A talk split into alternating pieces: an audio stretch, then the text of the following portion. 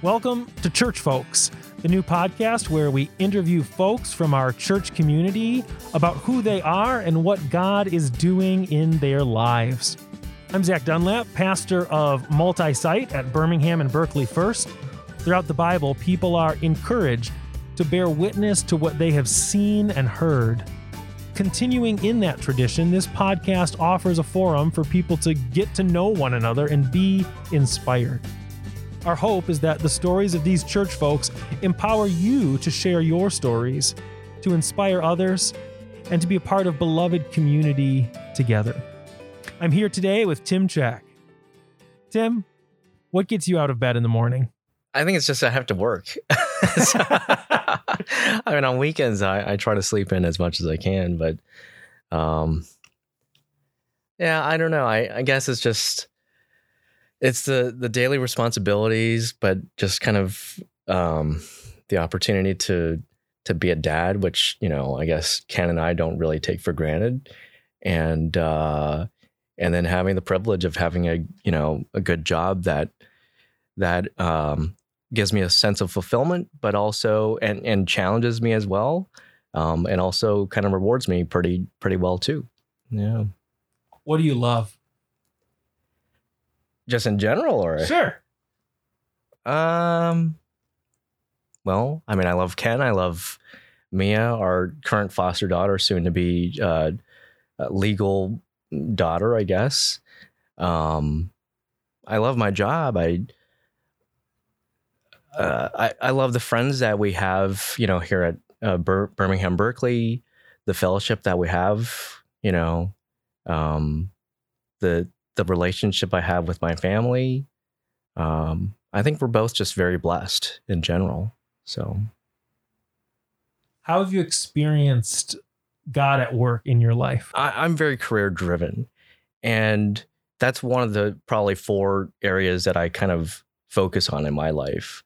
And for me, because work is just such a big part of my life, I can really see God's hand in kind of guiding where, you know, I always end up. And it's funny because every single time I think about my career, I can see, you know, this is, it's always God leading me, right? So I've always had one opportunity for whatever stage of my career I'm in. So, you know, way back in my undergrad days, I had internships and I would only get one offer.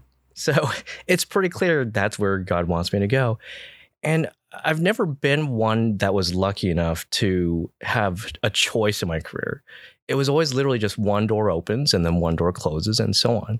Looking back, I always see, you know, God always has a plan for me.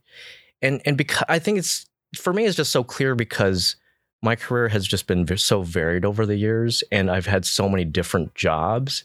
So I could kind of see from one step to the next where God really had a role in this and kind of set the direction out for me. But I see a lot of different ways that God had a hand in my life. Like even how I met Ken, it was kind of funny because it was at a time where we both weren't looking for a relationship. We were both kind of at a crossroads in life and we just sort of just met each other and hit it off. And so, you know, I could see many different areas of my life. Same thing for Mia. We just got our foster's license and a week later we got a call and we were like, oh, okay. So we weren't even immensely prepared to be parents. And you know, we didn't even have intentions of even being foster parents even. And it turns out that, you know, it's kind of sad, but, you know, bittersweet because her mom had basically no desire to have anything to do with her. But, you know, in such a sad beginning, I guess, that's how we are able to start our family. And we're more than happy to take that place and give her our love. So, I mean, there are just so many different areas where I could see God was really there, and he's made all this stuff happen. So, yeah. That definitely sounds like God at work. I mean, God is a God of resurrection, but in order for there to be a resurrection, death has to have taken place. Right. Scripture says that sorrow may last for the night, but joy comes in the morning. And you and Ken certainly have a lot of joy in your life right now. Yeah, that's for sure. That's beautiful. What brought you into the church in general, and this church, Birmingham and Berkeley First in particular? Yeah. I grew up going to church. It's the same story for both Ken and myself. He was growing up as a pastor's kid. I became a pastor's kid when I was 20-something, so much later in life. But we kind of grew up in church. We learned the Bible stories and so on, made it into our own faith as we grew older.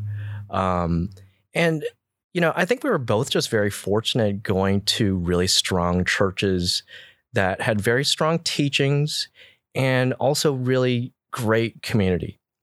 And so when we moved to Michigan from Ohio, then we obviously wanted to find a church that had that. And, you know, for our specific situation, it's not easy because there's a lot of strong churches, but then, you know, being LGBT, it's not the easiest finding an affirming church. And so we did a little bit of, you know, church shopping over the years, tried a few churches in the area, and we actually really loved them. But then fundamentally, if they don't accept us for who we are, we found a hard time thinking about how we're going to start a family and have, you know, find the support that that we think that we would need in the long term. So we had to look elsewhere. And when we found Birmingham, Berkeley, that's what we found. It's, you know, the great community, strong teaching, but also affirming. And to us, that's obviously very important. So, yeah. We're so glad that you have found a church home here, a home where you feel comfortable raising your family. Yeah. When have you felt closest to God? And conversely, when have you felt furthest from God? Interesting question. I think I always feel the closest to God when I'm going through a crisis.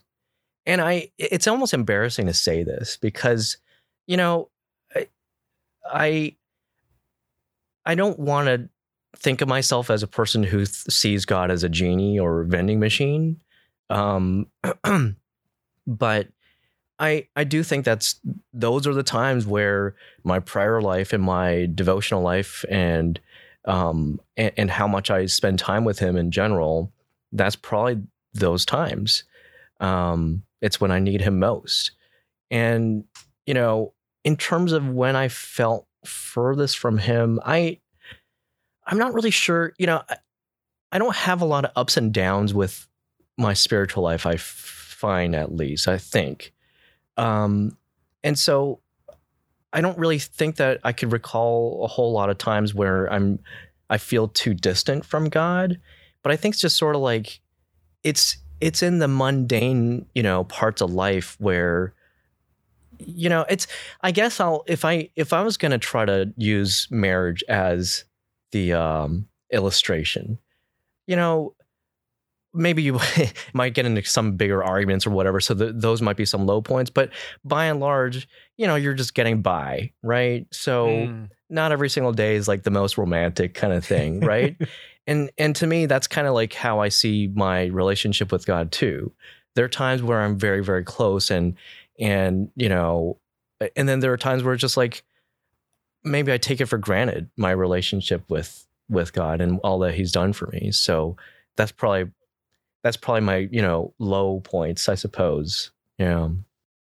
So the low points are more like when you're just kind of plodding along in that routine of everyday life. Yeah. I guess it's like when I don't feel like I'm really growing because I'm not investing, right? And I know really, you know, when it comes to relationships, you're either going forward or backwards. And so theoretically, I guess when I'm not investing, I'm really kind of backsliding, if anything. Yeah. Can you share of a time when you really sensed God stretching you or transforming you? You know, I think you and I are the same this way. We're both just very driven. So I don't know that there's a time where I'm not being stretched, which is why it's hard to answer that question. I would say probably a recent example would be, you know, when we took Caden into our home, it was a strain for a lot of reasons, like even for our marriage. And we literally had like 5 minutes to decide, are we going to do this, yay or nay? And so, you know, because of our upcoming adoption, we could only commit to a month. And that's what I gave the agency. I said, okay, we could give you up to a month. If it's less, that's fine. But, you know, that's the max. I feel like every single day I'm just pushing myself to do something different, to do something more. So it kind of felt in some ways like just another day in my life. But certainly that was a little bit of a stretch. Yeah. You and Ken are active in foster care. And as you noted, you just had your first end-to-end fostering experience. I don't want to put words to your experience, but I imagine that felt both life-giving and heart-wrenching at the same time. Can you tell our listeners what it means to you to open up your home and your heart through foster care? There's a large community of other foster parents who know what you're going through. And you know, it's easier to talk about the heartbreak first, but you really learn to love these kids. And the sad thing about fostering is, if you're doing it right, your heart is torn out when they leave your home. That's sad. It's just so sad that like somebody has to be hurt in order for you to be doing it right. And maybe even everybody's hurt, right? I don't think he wanted to leave our home. And it's amazing to see the bonds that you could create in such a short time.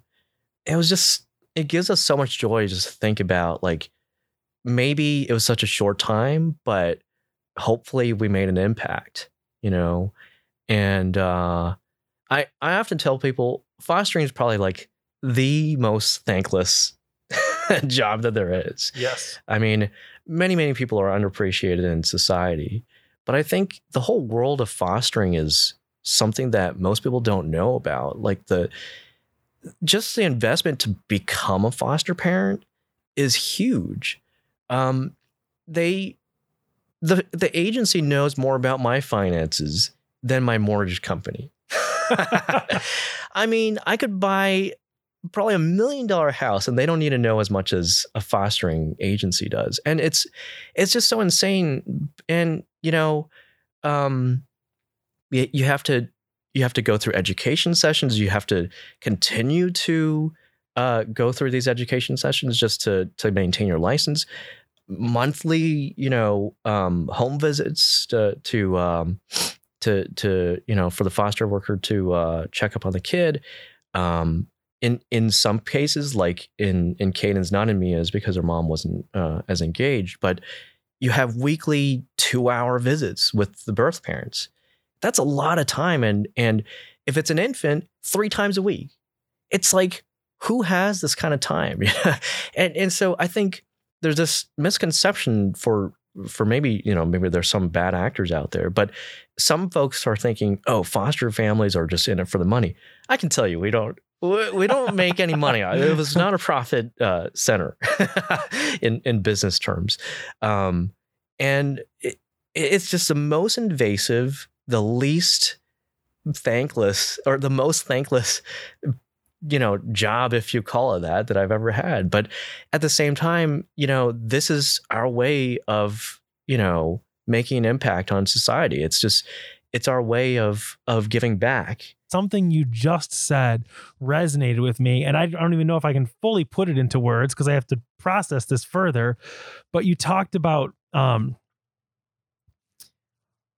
hurt that needs to take place for healing to happen. And this idea of like this broken situation and entering into that brokenness in a place of vulnerability and taking that hurt upon yourself so that healing can take place for somebody else.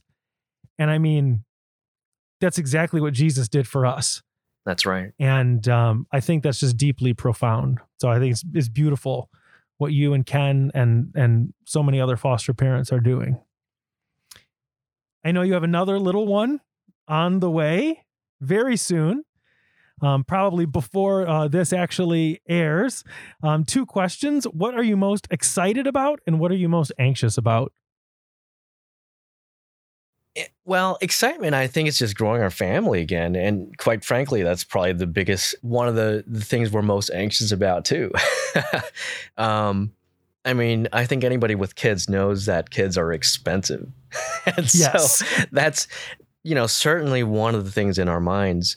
Probably the biggest piece of anxiety for us is just kind of similar to fostering. Like maybe there's a world of adoption that most people don't know about. And, you know, 1 in 5 adoptions through our agency, and ours is one of the better ones too, are what they call, you know, they end up in disruptions, which means, you know, the birth parents or birth mother changes their mind and then the adoption doesn't go through. So you went through all this expense, but also just the emotional investment. And then you could end up empty-handed. So that's honestly our biggest, you know, piece of apprehension.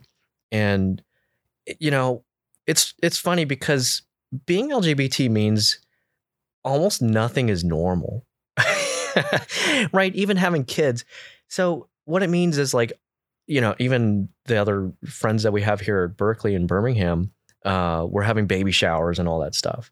That's like a normal experience.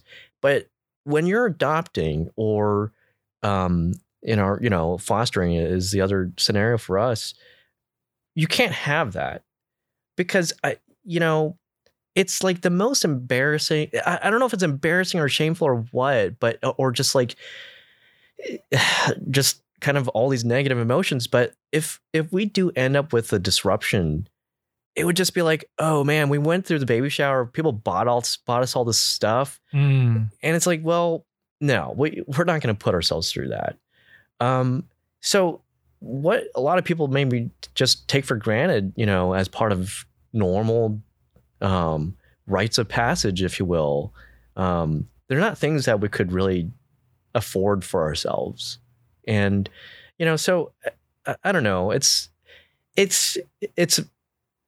just like a lot of other large things. Obviously, there's a lot of emotions involved. But at the same time, you know, we're very cautiously excited is how I would put it, with the good chance that this will go through. And I mean, just another, you know, child that we could pour our love into and hopefully raise to be good. For this case, it's a boy. So hopefully he'll grow up to be a God-fearing man and just make an impact in this world. And, you know, hopefully we won't screw up too bad. And we'll see. Yeah. Next week, we'll pick back up in our conversation with Tim about his family, career, Christian heritage, and hopes for the future. In the meantime, you can find out more about Birmingham and Berkeley First on our websites, fumcbirmingham.org and berkeleyfirst.org. Whether it's through our church or some other church, we hope you take the time to be a part of beloved community, grow in your faith, and share your stories. Peace.